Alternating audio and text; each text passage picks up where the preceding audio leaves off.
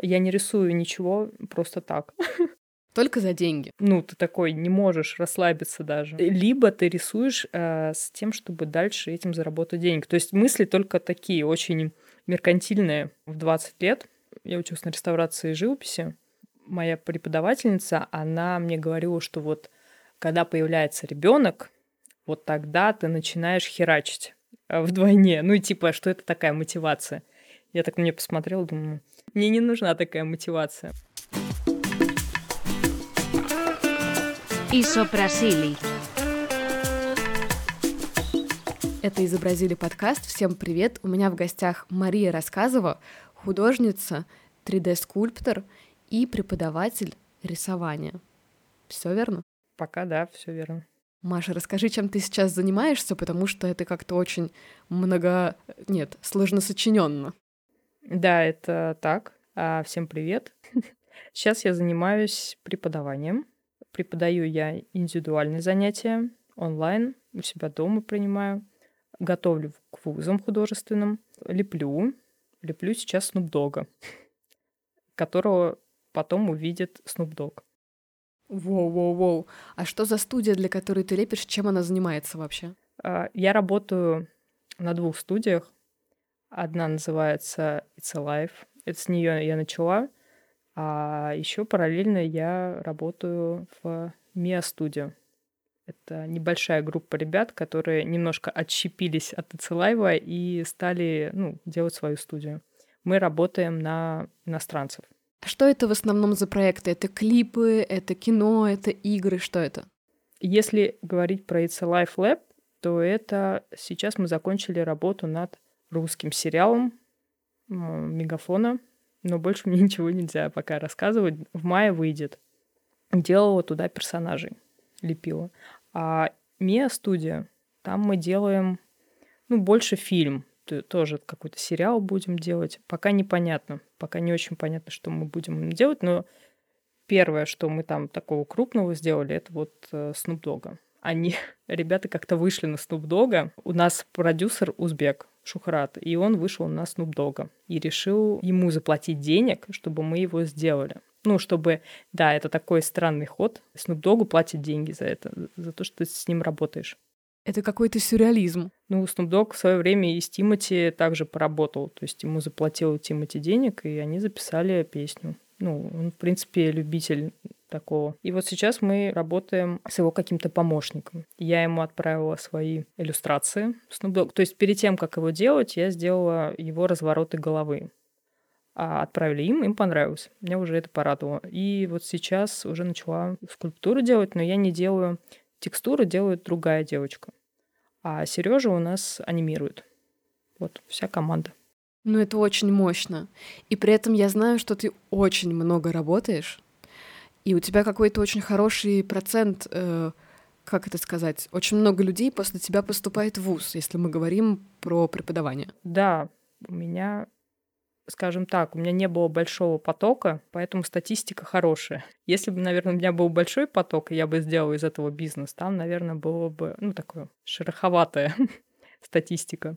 Пока да. Ну, были люди, конечно, которые не поступали, то есть там в колледж анимации, да, это был но там в Строгановку поступают, потому что ну, они работают в первую очередь нормально. То есть все зависит еще от человека, я считаю. Ну, то, то есть преподаватель это, конечно, важно, а, но если ты будешь хорошо работать, то ты, в принципе, в любой вуз поступишь. Ну, я и хотела сказать, что тут, конечно, многое от человека зависит, если он вообще не, не умеет рисовать.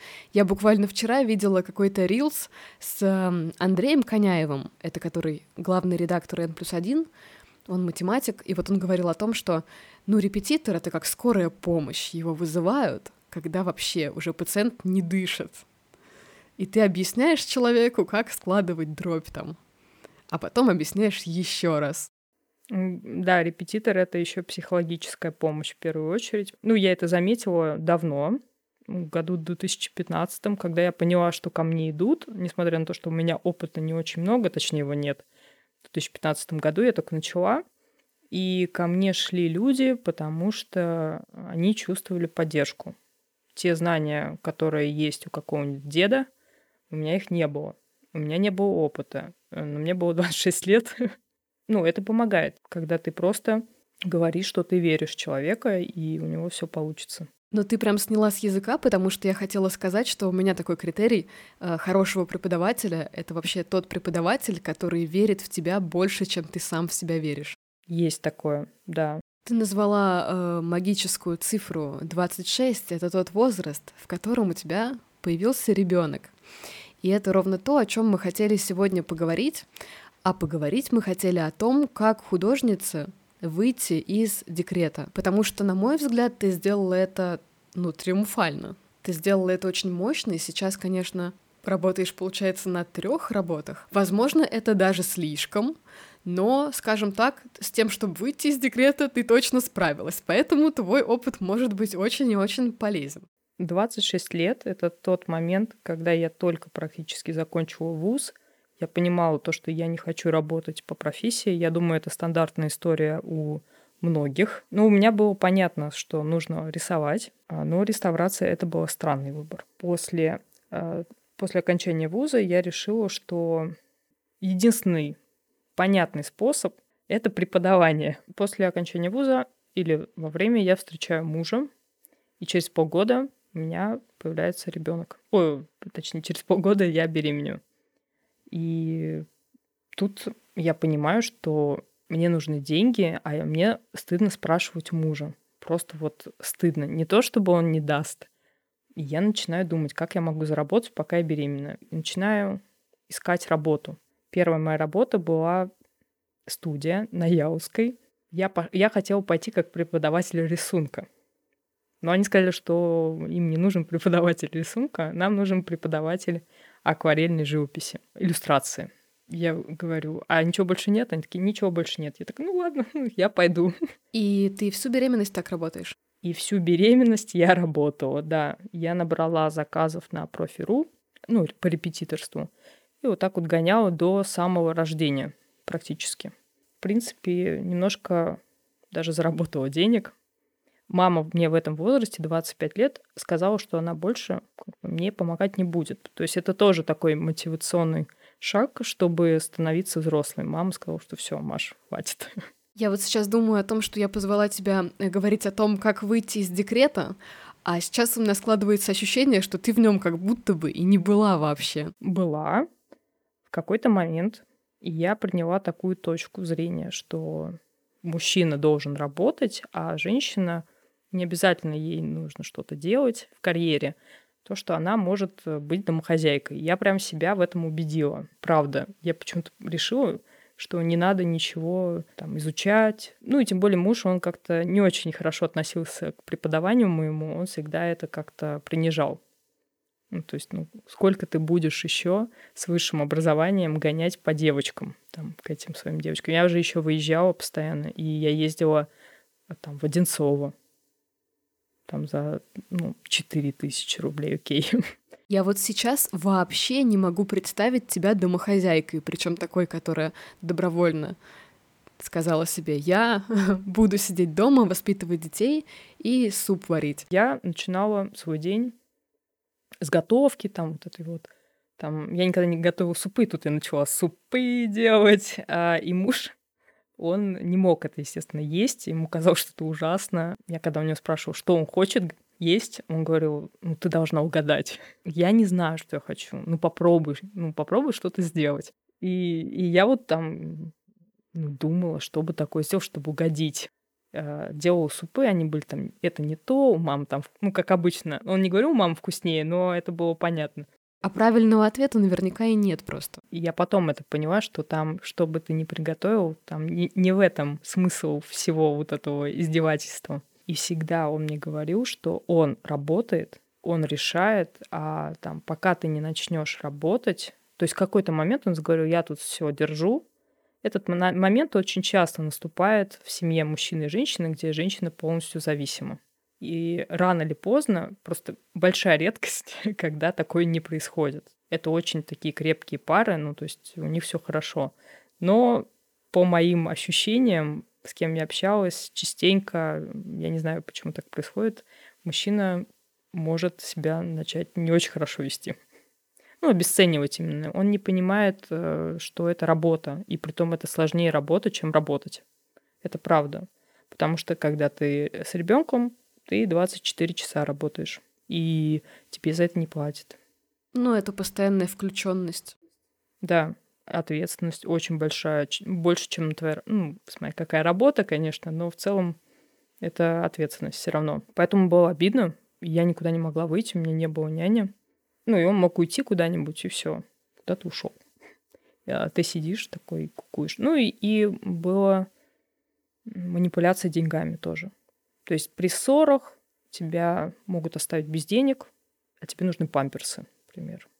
Ну и такой момент. Приходится мириться. То есть ты понимаешь, то, что приходится прогнуться, и ты думаешь... И вот это вот все копится. Ты такой понимаешь, что не-не-не, у меня должны быть свои деньги, сто процентов. И первое, что я начинала делать после того, как ребенок родился, он маленький, спит два часа днем. Я нашла девочек, которые приходили ко мне домой, и вот я их как раз готовила к поступлению в ВУЗ. Готовка к поступлению в ВУЗ — это хорошая мотивация. Они от тебя не сбегают. Поэтому, ну, то есть это такая стабильность. И бедная девочка слышала вот эти два часа мои разговоры, потому что мамы поймут, когда они сидят целыми днями дома и ни с кем не общаются, то для них поход на помойку или в Ашан — это праздник. Потом я их просто набираю больше. Они терпят крики ребенка. И в какой-то момент я поняла, что люди понимающие. То есть они могут на что-то закрыть глаза. Они, они же приходят к молодой маме. В принципе, а, они не, не ненавидят детей. То есть, ну, а, они когда идут, они понимают, что может случиться что угодно. Поэтому просто их становилось больше, и я постепенно приходила к выводу, что свекровь — это плохой вариант, что у нас с ней начиналась ругань по поводу ну, воспитания, там, корм... вообще из-за всего. Моя мама не хотела сидеть. Я поняла, что нужна няня.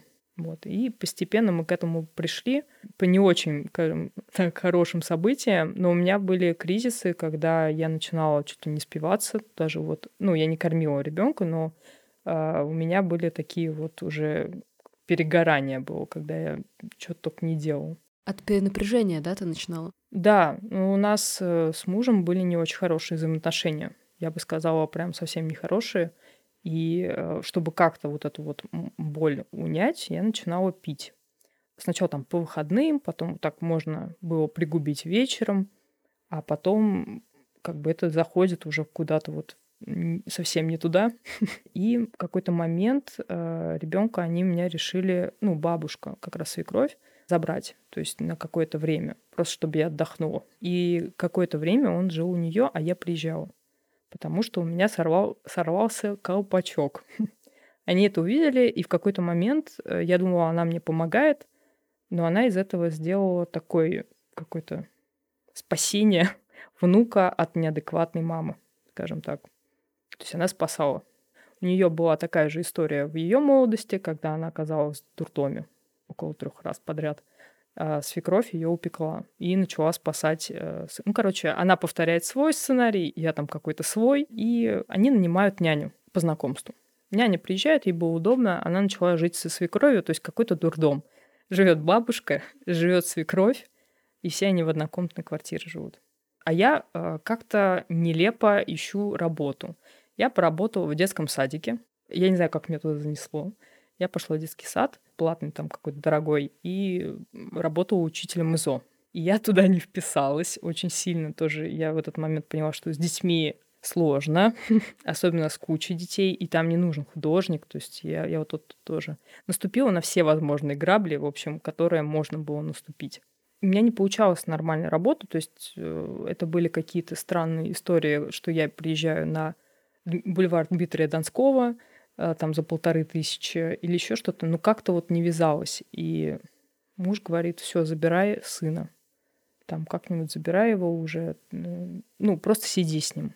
Я буду давать деньги, окей. И вот эта вот вся история, она так бесконечно, мне кажется, длилась вот с этими попытками выхода на как, хоть какой-нибудь зарплату, то есть э, я, я не могла даже свекрови там дать какие-то 20 тысяч рублей в месяц там на еду. То есть у меня не было этих денег, я не могла их заработать. И я не знаю, с чем это было даже связано. Ну, мне кажется, ты, во-первых, была в жесточайшем стрессе. Э, да, и не верь, э, то есть я не верила в себя и высмеивалась всегда тем, что у мужа хорошая была работа, он был IT-директором, у него зарплата, ну, там, 350-400, да, и я, которая 20 тысяч рублей не может нигде заработать. Поэтому это был, конечно, ну, то есть он говорил, что верит, но то, что я делала на тот момент, он считал, что это ужасно. Там, преподавание — это не очень хорошая идея. Ну тут еще просто, когда слова расходятся с делом, получается, что по факту поддержки-то не было. Поддержки не было. То есть ребенка забрали, но забрали вот в таком виде. Когда я приходила, она говорила, Маш, ты не вовремя пришла, Маш, ты не вовремя пришла. Ты, он сейчас там в туалет идет, он сейчас там, ну ты мешаешь. То есть и все время вот такое тебе дают понять, что ты, ну, не нужен, и он говорит, ну ты чего, даже денег не можешь заработать. Потом из переломного коронавирус. 2019 год. Моя э, депрессия тогда ушла, ну, как и у всех, еще хуже, то есть, ну, дальше уже некуда. Я принимаю решение забрать у свекрови сына резко, то есть я поняла, что все, ну, какая-то херня происходит, я уже не контролирую свою жизнь, своего ребенка. Типа я в каком-то детстве, когда у, у меня что-то забрали, я не могу забрать его обратно. И просто забираю резко. Я говорю, все, собираем вещи, я забираю. И забираю няню. Э, и мы поехали в Боровск, э, в дом моей мамы. Там мы начинаем жить новую жизнь без интернета. И тогда я начинаю проходить, кстати, марафон Азата по рисунку, чтобы как-то не вскрыться. Потому что он тогда надавил на больное, что куча людей заканчивают художественные вузы, ну и где они сейчас, что-то такое он там ну, в постах говорил, и э, я поняла, что все, надо двигать. Не только понятно, что Азат на это повлиял, много всего, в том числе я посмотрела фильм «Дудя». Признан иностранным агентом в Российской Федерации. Про Кремниевую долину. И там был один художник, который из Ульяновска. Я подписала на всех этих ребят и всех их лайкал бесконечно. И вот Максим обратил на это внимание и предложил встретиться по работе. Максим — это художник из Кремниевой долины, который из Ульяновска. Да, все верно. Я лайкнул просто его, он мне предложил встретиться. А давай для тех, кто не знает, мы вообще уточним. Азат, о котором мы говорим, это Азат Нургалеев, основатель школы Skills Up School, цифровой художник. А фамилия Максима я просто не вспомню. Максим Михиенко. Он основатель студии 5581, кажется, он так называется. У него есть офис в Лос-Анджелесе. Ну, то есть он хорошую сделал карьеру, начинал в Ульяновске, ему родители, по-моему, подарили какой-то там первый планшет, он там начал что-то рисовать на нем и там и начал работать с иностранцами. Постепенно вот так вот сделал классный бизнес. Когда мы встретились, э, это был я очень сильно волновалась. Мы были одного возраста с ним, около там 30 лет. Но когда я туда пришла, у меня начало дико биться сердце. Я тогда испытала паническую атаку. Потому что я поняла, что вот в 30, 30 лет человек такого достиг, а где ты все это время была? Ну, в общем, мне было очень плохо в этот момент. Я видела, мне было стыдно седьмым айфоном сидеть, я его там прятала куда-то в юбку, просто потому что мне было стыдно. Вот это ощущение стыда, оно присутствует вот в этой мотивации на самом деле. Ну, конечно, это всегда, особенно когда ты ставишь перед собой какие-то нереалистичные цели, это всегда очень связано с чувством стыда, что ты какой-то не такой, каким каким должен быть или каким себя представляешь. А вот ты сказала, когда ты пришла туда, вы встречались у него в студии, да? Мы встретились в кафе, и пришел арт-директор. И они спрашивают, «А что ты можешь нам предложить? А у меня не было даже айпада, у меня было просто рисунки карандашом. И я шла как бы на авось, то есть я не э, обсуждала перед тем, как мы увидимся, зачем я это приезжаю. Я думала, а просто там разберусь, там, ну, что-нибудь скажу. И когда я села, он спрашивает, ну, что ты вообще делаешь? Я им объясняю, что я ничего не делаю, я преподаю, и все. Он говорит, ну, типа, нам не нужны преподаватели, нам нужны 3D-художники и 2D-художники. И работы, во, он сказал, очень много. Я такая, классно а, ну, типа, а что мне делать, я спросила. Говорит, ну, иди на какие-нибудь курсы, а, любые, в принципе. Ну, там, посоветовал курсы. А, и возвращаясь в портфолио через полгода. Я в этот момент поняла, что все, я сейчас, нач... сейчас как начну работать, сейчас у меня нет, конечно, планшета, я начала что-то искать. Ну, с периодами полного отчаяния, потому что, ну, какой мне там планшет, вообще непонятно. Ну, я ему сказала об этом мужу, и он сказал, что там подумает. То есть, и планшет как раз подарил он. Был у меня день рождения, мы, мы как раз съехались. Вот э, нас объединяла вот какая-нибудь а, жопа в мире. Нас объединяет в этот момент, ну, кроме другой жопы. Но вот это конкретно она объединила нас, э, семью в доме в Боровске. Мы так начали жить э, с няней, с ребенком и мужем. Ну, просто счастливая семья. Да. Но все равно он за большую часть платит. И это мне высказывается. То есть просто надо понимать, что каждая выплата в месяц мне капает на мозги, что ну, я неблагодарная тварь. При этом он все делает. И я не знаю даже, как э, некоторые моменты комментировать, но вообще я слышала, что есть такой термин экономическое насилие в семье. Вот, наверное, это оно и есть. Да, да. Э, и оно никогда не бывает, что у тебя отнимают одежду, хотя такое тоже я слышала. Но в целом любой подарок при каждой ссоре он отнимал и пытался выбросить в окно, в том числе компьютер. То есть у меня вроде как все есть, и когда ты показываешь своим друзьям, там они смотрят и типа, чё, а что ты жалуешься? Вот, но они не видят второй вот этой части, когда комп висит одной стороной уже в окне, а у тебя там вся работа. Ну, разбивал телефоны, которые дарил, потом дарил новые, но вот этот сам факт, то, что он был просто в щепки разнесен об стену, ну, вот такая, такая история. То есть, с одной стороны, вроде как все есть, но это вообще ужасно.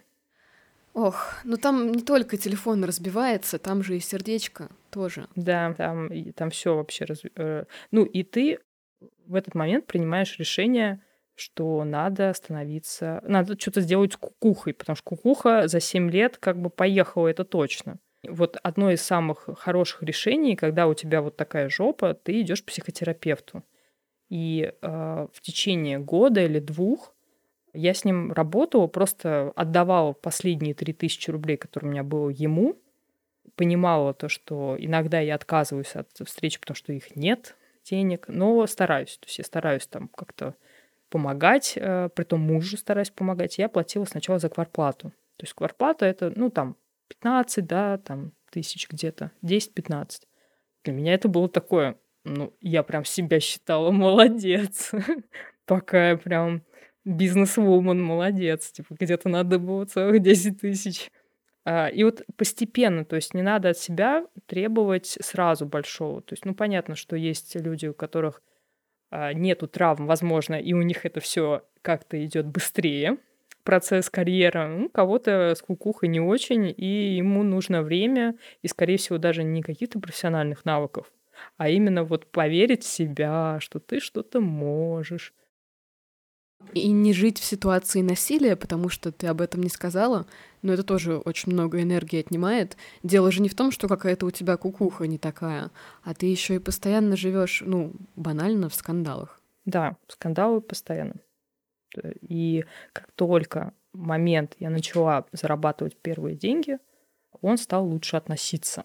То есть он понимал, что я могу уйти. Этот момент, что я и раньше могла уйти, в принципе, но я просила денег. То есть я не могла прокормить ребенка. Встреча с Максимом была переломной для тебя, и знакомство с Азатом тоже. Ты после этого пошла на курсы, а что было дальше? Я, я на курсы-то и не пошла.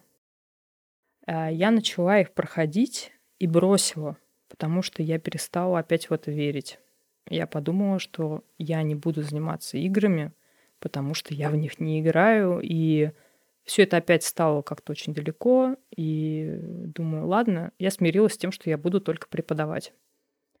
А, потом, какой был переломный момент, когда началась, скажем так, а, движуха? Понятно, что я все вместе понеслось. Я пошла к Азату работать. Для меня это было именно просто э, такой вот я же всегда отдельно работала. То есть я как репетитор, как отщепенец, который никем, ну, то есть сама такой вызвался, да, а тут, э, когда ты идешь в скиллзап, которая единственная школа, по сути, которая тебе нравится, ты идешь туда работать, то это момент э, какого-то, что тебя признали, что ты можешь. Ну, для меня это был, правда, счастливый момент. И я гордилась, ходила там к мужу, говорила, смотри. А он такой говорит, это ты что, опять преподавать идешь? Я такая, да ты не понимаешь, это другое. Одновременно с этим а, на профи.ру я искала, как обычно, учеников. Профи.ру. Ну, вы, наверное, слышали. И там я познакомилась с Вадимом. Вадим — это парень, который, я думала, он хочет, чтобы я скетч его научила делать. А оказывается, нет. Вадима только что кинул другой художник, и он срочно искал замену хоть бы где. То есть там просто залез в профиру от, от отчаяния, когда ты там на Авито идешь или там, ну, хоть куда-то. И он говорит, а ты умеешь делать там скетчи людей? Ты анатомию знаешь? И я сказала, да, знаю, себя думаю, ну, ладно, знаю, хорошо, там разберемся, вот как обычно. А, и он мне дал тестовое задание оплачиваемое. Нужно нарисовать типаж мужиков нескольких там для Мерседеса. Это был реальный какой-то заказ. А, я тогда рисовала скетчи как раз для вот аватаров. Я потом поняла, чем я занималась. Э, он сказал, о, все, ты классная, ты супер, и он меня нахвалил. Вот чего мне не хватало. Аватары — это NFT? Аватары — это вот как раз цифровые как бы такие аналоги людей, которые сделаны ну, в 3D. Это может быть представитель компании. То есть это, э, как, это какое-то есть название для этого, маскот, да, ну что-то такое. То есть это вот это вот метаверс или что это? Да, в том числе, да, да. Потом он нашел каких-то ребят, для которых мы начали делать игру сетевую.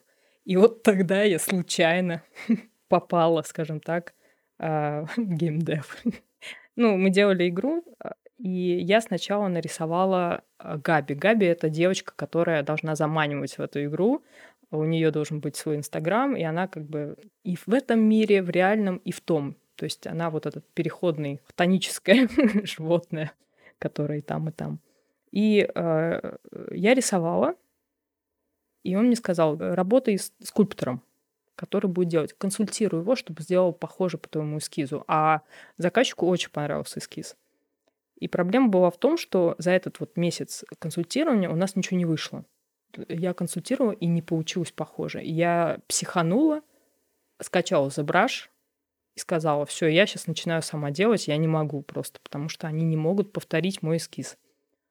Ну и вот с этого момента, собственно говоря, я начала делать какую-то мелкую работу. Я заставляла других мне объяснять, там, под разными просто предлогами, там, пожалуйста, умоляла, там, просила а, Вадима, чтобы, те, ну, чтобы они договорились. Потому что я ничего не понимала, это был другой язык. 3D-художники — это просто очень ну, специфичная э, терминология. Но это скульп, это скульптинг, это новая программа, которую ты села с нуля. Я изучать. села и начала на работе учиться, потому что я не училась никогда вот, ну, после об... окончания обучения я больше не училась, я не смогла учиться уже. Сколько у тебя времени ушло на то, чтобы освоить зебру? Ну вот месяц был, нужно было быстро. И там же еще помимо зебры э, Unreal Engine, и это тоже... Э, я плакала, правда. Я сидела, плакала, и мне отказывались помогать ребята на работе, потому что, ну, а я как бы говорю, ребят, давайте помогите мне, я отниму у вас время, и потом хлеб ваш отберу, пожалуйста, помогите мне. Ну, чего вы? А, и они просто говорили, все, Маш, ну, иди гугли просто. А я даже не могла нормально вопрос этот э, сформулировать, что мне надо. И вот мне Серега, как раз с которым я отщепилась от Ицелаева, он мне помогал. Он мне просто по-человечески взял, все объяснил, помог. И мы поняли, что вот нам хорошо, классно вместе общаться и работать. Так вышло, что мы сделали там часть аватаров. Я тогда набила руку на женских типажей. То есть я полепила лицо, всем понравилось, все такие вау-вау, классно. Я очень этому обрадовалась. И потом, кстати, что я сделала? Я сказала, а давайте, ребят, может, мы скульпторов... Вот я себе а, зачем-то ищу какие-то проблемы, типа, в виде конкурентов. Я говорю, а давайте скульптарт а, напишем, там художники классные, они анатомию знают. Типа, чем мы вот, а, ну, непрофессионально как-то работают. И Вадим взял и написал Спиридонову и говорит, давайте сотрудничать. И я просто схватила за голову, я поняла, что Вадиму, ну просто он сейчас меня возьмет и уберет, зачем ему, зачем ему я, такая, которая только пришла, и скульптор, который, у которого своя школа, и анатомию он хорошо знает. Я думаю, ну все, мне хана. А потом подумала, ну зато анатомия у наших аватаров будет хорошая. Но ну, я потом не пожалела, что я их привела, потому что они уровень э, вытащили, а меня никуда не делали. Вот. Я начала тоже расти. Ну, на самом деле, чисто интуитивно, мне кажется, ты права, потому что сейчас время коллабораций. Э, поэтому меня немножко удивило тоже поведение твоих коллег. По сути, если бы они тебя немножечко обучили бы, какая разница? В итоге ты все равно научилась лепить в зебраше. А отношения бы у вас сохранились. И еще неизвестно, вон тебе как везет, э, с какими ты художниками случайно знакомишься. Э, может быть, это бы куда-то их тоже привело. Поэтому мы э, с Машей за то, чтобы друг другу помогать. Вот. Это правда. И я не пожалела о том, что из Спиридонов пришел, и мне удалось с ним поработать, и он давал мне фидбэк на работу, которую мы выполняли вместе. Это тот момент, когда ты смотришь в Инстаграме на этих художников типа Азата, да, Спиридонова, и ты думаешь, вау, какие классные, а ты типа где, а потом ты с ними работаешь там. Ну, и, и это очень здорово. То есть я как раз об этом и мечтала. А, кстати, насчет э, вот этого Михи... Михиенко, э, мы же так вот и, и, и, ну, и не встретились, но я думаю, может быть, чуть-чуть попозже уже с портфолио показать ему, что вот я могу, если что. Как минимум сказать спасибо за то, что помог поверить в себя. Конечно. Ну и всем этим людям, которые вдохновляли, которым я испытывала и зависть в том числе, и это нормально. Вот, они все вдохновили. Конечно, это шло через негативную мотивацию, когда тебе, ну, плохо, и ты кажется, тебе кажется, что ты пустое просто место, и что тебе ничего не получится. И вообще, то есть они уже на, на том уровне, да, что что бы ты ни делал, ты уже не дойдешь до них. Вот, но у художников, возможно, чуть больше вариантов, и можно найти свою нишу. То есть ты можешь, например, самым отвратительным образом уметь рисовать, но ты именно вот в а, ну вот бывают такие иллюстрации, да, вот они максимально уродливо специально нарисованы, и это круто. Ну, то есть э, надо просто найти тогда себя. Там, мне нравилось людей лепить, мне нравилось портреты делать, потому что в детстве, я помню, я смотрела на эти игры, мне казалось, что они ну, не похожи на настоящих людей, и вот этот момент с портретом, он прошел через весь этот, э, через все обучение. То есть мне нравится только... У меня еще на работах можно заметить, что лицо прорисовано, а все остальное нет. Это очень забавно, то, что ты сейчас сказала, потому что я последнее время замечаю, что очень часто люди находят себя в том, что они на самом деле всегда любили, и это какой-то очень тонкой-тонкой-тонкой нитью шло, и было не всегда очевидно со стороны, но когда все складывается, ты потом такой, а, да. Ты просто думаешь, что портретами нельзя заработать, э, ну вот портретами на Арбате ты такой сидишь, ну, наверное, я не заработаю. Окей, что мне надо делать? Мне тогда надо пусть... Ну, и ты ищешь способы. А потом, возможно, плюс случайность, потому что мне помогла случайность. Понятно, что я там работала, но ну, про- просто из-за того, что человек, э, ну там, допустим, один куратор, кто-то слетел, да, и надо было замену срочно найти. Там Азат вспомнил, что я преподаю где-то территориально в Москве, он вспомнил, да, но я для этого работала, чтобы меня вспомнили. То есть э, или, или, или, например, с Вадимом, да, на профиру я же сколько там лет сидела, и вот у него э, резко его кидает художник, он ищет кого-то и случайно меня находит. Поэтому можно найти, на самом деле, работу даже на Авид случайно. Или ВКонтакте. Ну, я бы не списывала все на случайность. Вообще, вся эта история на самом деле о том, что ты очень сильная. И ты выгребала из минусов. И ты выгребла. Да, и хотела сказать, что надо заниматься своим здоровьем, потому что момент, когда ты херачишь, ты, ты немножко себя не бережешь. Вот, э, потому что тебе кажется, что если ты сейчас остановишься, то все. Потому что это бесконечный процесс такой, когда срочно надо было там еще вчера, и вот это вот такая спешка, и ты перестаешь радоваться жизни. И вот у меня есть те друзья, которые вышли вроде как тоже из жоп, ну просто раньше. И у них сейчас а, высвободилось время, они просто наслаждаются жизнью. И вот на, нашли баланс. И вот это вот а, следующий этап после того, как ты сначала в жопе побывал, потом ты вы, там три копейки зарабатывал, думал, ну это все, наверное, это твой предел. Потом ты, хоп, там что-то получилось, и ты думаешь, все, надо работать, все, я могу не спать, не есть, просто работать бесконечно. Я могу просто... Ну, зачем мне вообще отдыхать, да? В принципе, я же ночью сплю, сплю. ну и все. Какие выходные? Да нормально. И вот какой-то момент психолог мне сказал, что ну посмотрим, типа, сколько вы выдержите. И в целом я выдержала до сих пор, но потом а, момент со здоровьем. На самом деле не то, чтобы от нервов все понятно, там, там болела шея, там болели зубы, голова, там все вот болит спина, само собой. Что привело меня к занятию спортом, кстати. Больная шея от работы. А, я записалась в спортклуб, начала ходить. Два года вот я хожу. Но еще такой момент, что ты забываешь просто проверяться. Вот это важно. Что надо, конечно, за здоровьем следить и вот найти этот баланс между... Ну, это все очевидные какие-то вещи.